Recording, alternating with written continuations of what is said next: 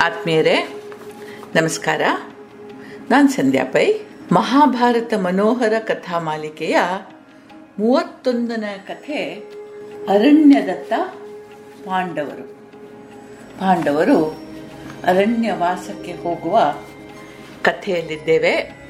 ಧೃತರಾಷ್ಟ್ರನಿಂದ ಆದೇಶಿತನಾದ ಯುಧಿಷ್ಠಿರ ನೆರೆದ ಹಿರಿಯರಿಗೆ ನಮಸ್ಕರಿಸಿ, ತಮ್ಮಂದಿರು ಮತ್ತು ದ್ರೌಪದಿಯೊಂದಿಗೆ ದಿವ್ಯ ರಥದಲ್ಲಿ ಕುಳಿತು ತಮ್ಮ ರಾಜಧಾನಿಯಾದ ಇಂದ್ರಪ್ರಸ್ಥ ನಗರಿಯತ್ತ ಪ್ರಯಾಣ ಬೆಳೆಸಿದ. ಧೃತರಾಷ್ಟ್ರ ತನ್ನ ಮಕ್ಕಳ ಕುಕೃತ್ಯದಿಂದ ಭೀತನಾಗಿದ್ದ ಎಂಬುದಂತೂ ನಿಜ. ಯುಧಿಷ್ಠಿರನ ಧರ್ಮನಿಷ್ಠೆ, ಭೀಮಾರ್ಜುನರ ಪರಾಕ್ರಮ, ಶೌರ್ಯ, ನಕುಲ ಸಹದೇವರ ಧೈರ್ಯ ಮತ್ತು ಶ್ರದ್ಧೆಗಳಿಗೆ ಅಂತಿಮ ವಿಜಯ ಎಂದು ಅವನಿಗೆ ಗೊತ್ತಿತ್ತು.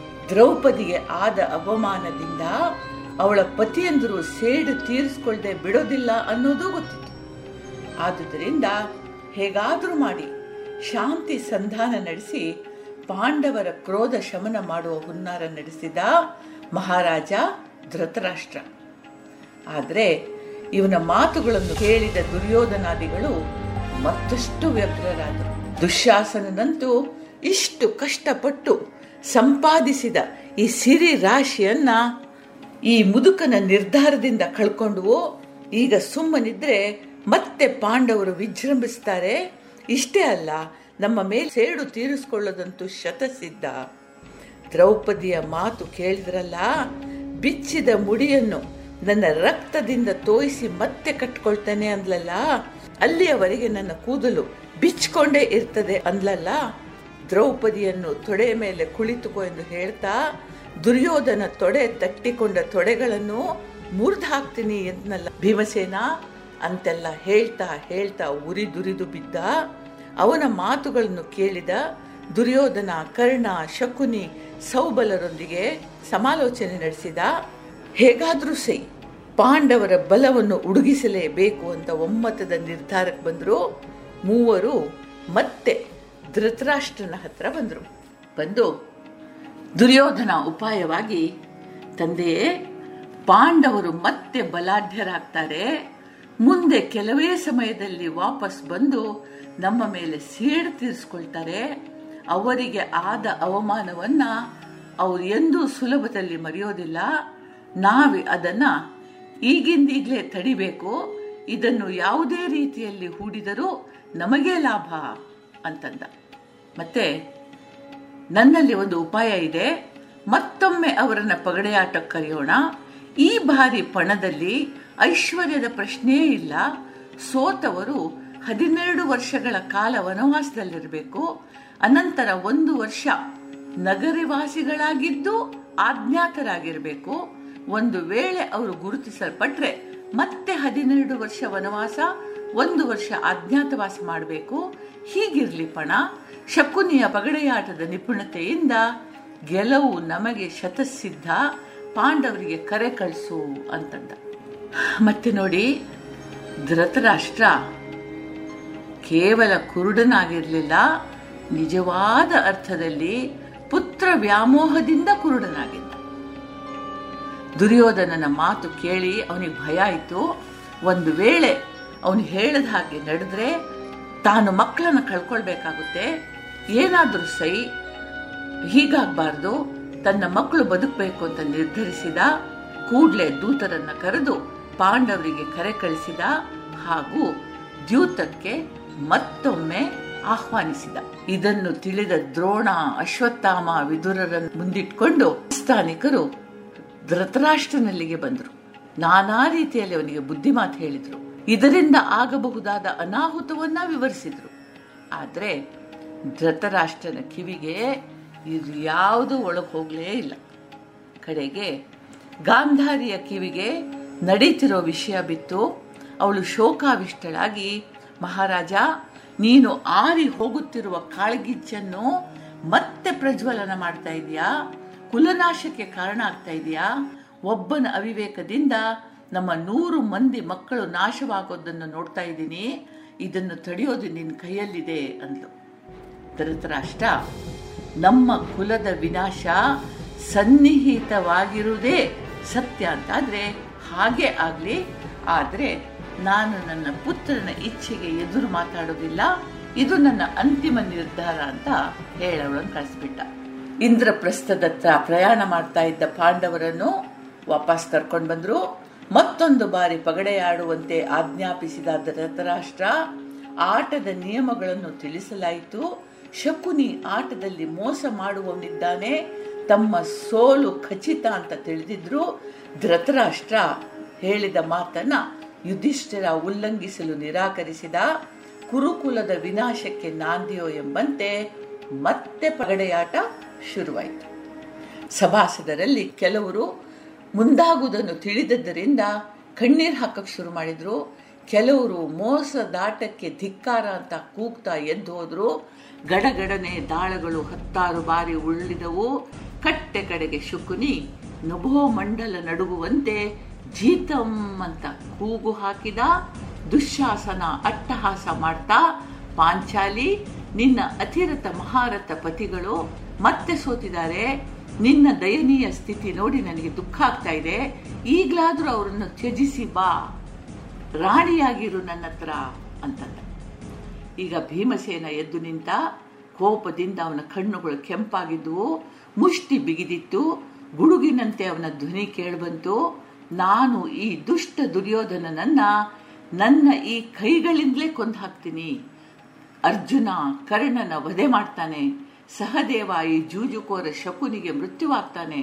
ಮುಂದೆ ನಡೆಯುವ ಮಹಾಯುದ್ಧದಲ್ಲಿ ಕ್ರೂರನು ದುರಾತ್ಮನೂ ಆದ ಇವನನ್ನು ನೆಲಕ್ಕೆ ಕಡವಿ, ಗದೆಯಿಂದ ಪ್ರಹರಿಸಿ, ಎದೆ ಸೀಳಿ ರಕ್ತ ಹೀರ್ತೀನಿ ಅಂತ ಪ್ರತಿಜ್ಞೆ ಮಾಡ್ದ ಅವನನ್ನು ಅನುಸರಿಸಿ ಅರ್ಜುನ ನಕುಲ ಸಹದೇವರು ಪ್ರತಿಜ್ಞೆ ಮಾಡಿದ್ರು.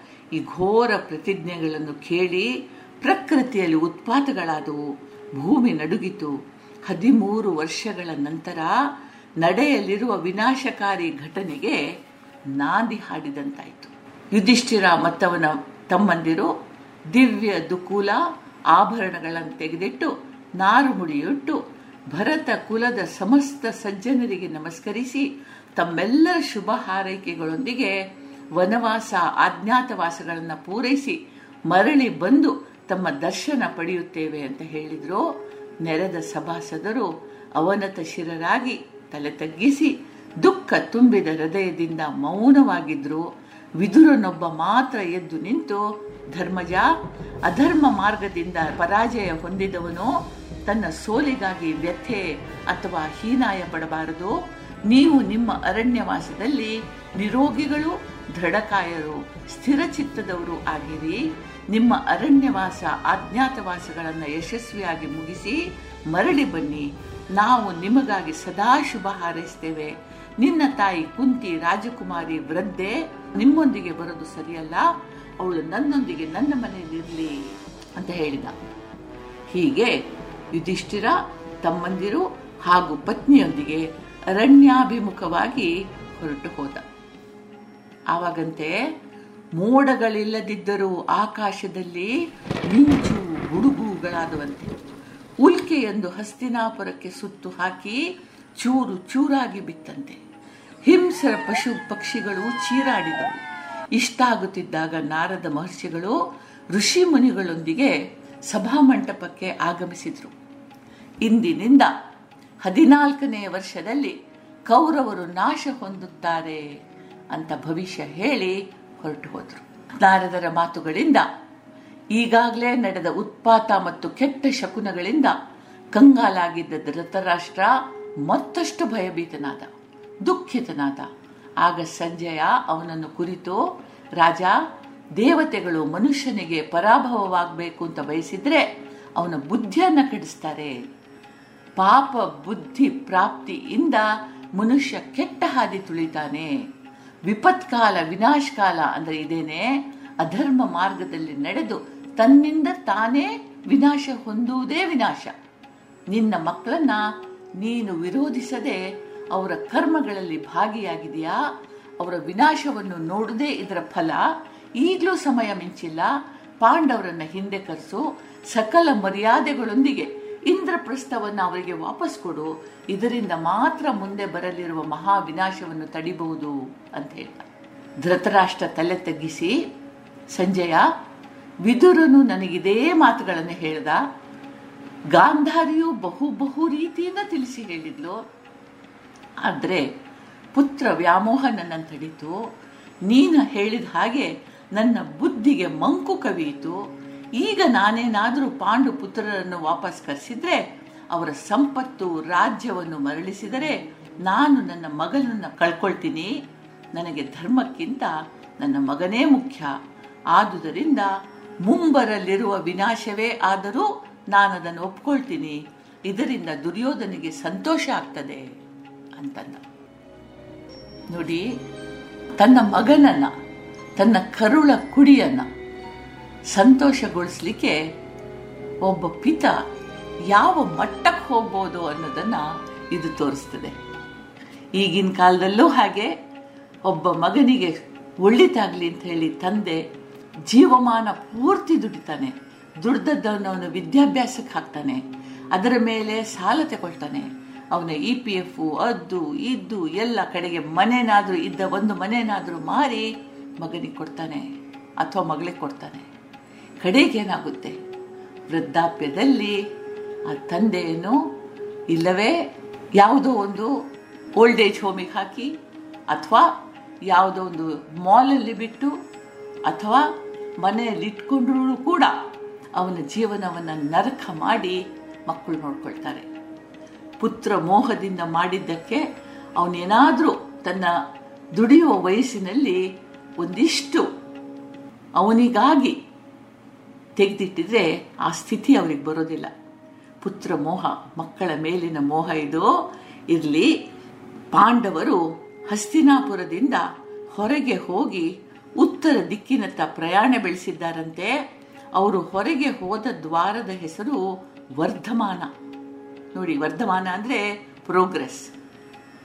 ಇಂದ್ರಸೇನನೇ ಮೊದಲಾದ ಹದಿನಾಲ್ಕು ಮಂದಿ ನಿಷ್ಠಾವಂತರು ತಮ್ಮ ಪತ್ನಿಯರೊಂದಿಗೆ ಅವರನ್ನು ಹಿಂಬಾಲಿಸಿದಾರಂತೆ ಪಟ್ಟಣಿಗರು ದುಃಖಾವಿಷ್ಟರಾಗಿ ನನ್ನನ್ನು ಭೀಷ್ಮ ಪಿತಾಮಹರನ್ನು, ದ್ರೋಣ ವಿದುರ ಕೃಪರನ್ನು ದೂಷಿಸುತ್ತಾ ಮುಂದೆ ಕರ್ಣ ಶಕುನಿ ದುಶ್ಯಾಸನರೊಡಗೂಡಿ ದುರ್ಯೋಧನರ ರಾಜ್ಯಾಡಳಿತ ಹೇಗಿರಬಹುದು ಅಂತ ಸಾರ್ವಜನಿಕವಾಗಿ ಚರ್ಚಿಸಲು ಶುರು ಮಾಡಿದಾರಂತೆ, ಆರ್ತನಾದ ಮಾಡ್ತಾ ಪಾಂಡವರನ್ನು ಹಿಂಬಾಲಿಸ್ತಾ ಇದ್ದಾರಂತೆ. ಯುಧಿಷ್ಠರನೇ ಅವರನ್ನು ಸಮಾಧಾನಗೊಳಿಸಿ ವಾಪಸ್ ಕಳಿಸಿದಾನಂತೆ. ಹೀಗೆ ಪ್ರಜೆಗಳ ಅನುರಾಗ ಪಡೆದ ಯುಧಿಷ್ಠಿರ ನಿಜಕ್ಕೂ ಧನ್ಯ ಅಂತ ಹೇಳಿ ಬಿಕ್ಕಿ ಬಿಕ್ಕಿ ಅಂತ. ಧೃತರಾಷ್ಟ್ರ. ಆದರೆ ತೀರ ತಡವಾಗಿ ಹೋಗಿತ್ತು. ಮುಂದೆ ನಡೆಯಲಿದ್ದ ಮಹಾ ವಿನಾಶಕ್ಕೆ ಬೀಜ ಬಿತ್ತಿ ಆಗಿತ್ತು. ಪುತ್ರಮೋಹ ಎಂಬ ಒಂದೇ ಒಂದು ಶಬ್ದದಿಂದ ಧೃತರಾಷ್ಟ್ರ ಈ ವಿನಾಶಕ್ಕೆ ಕಾರಣನಾಗಿದ್ದ. ಮುಂದೇನಾಗುತ್ತೆ? ಮುಂದಿನ ಕಥೆಯಲ್ಲಿ ನೋಡೋಣ. ಅಲ್ಲಿಯವರೆಗೆ ನಮಗೆಲ್ರಿಗೂ ದೇವರು ಒಳ್ಳೇದು ಮಾಡಲಿ. ಜೈ ಹಿಂದ್.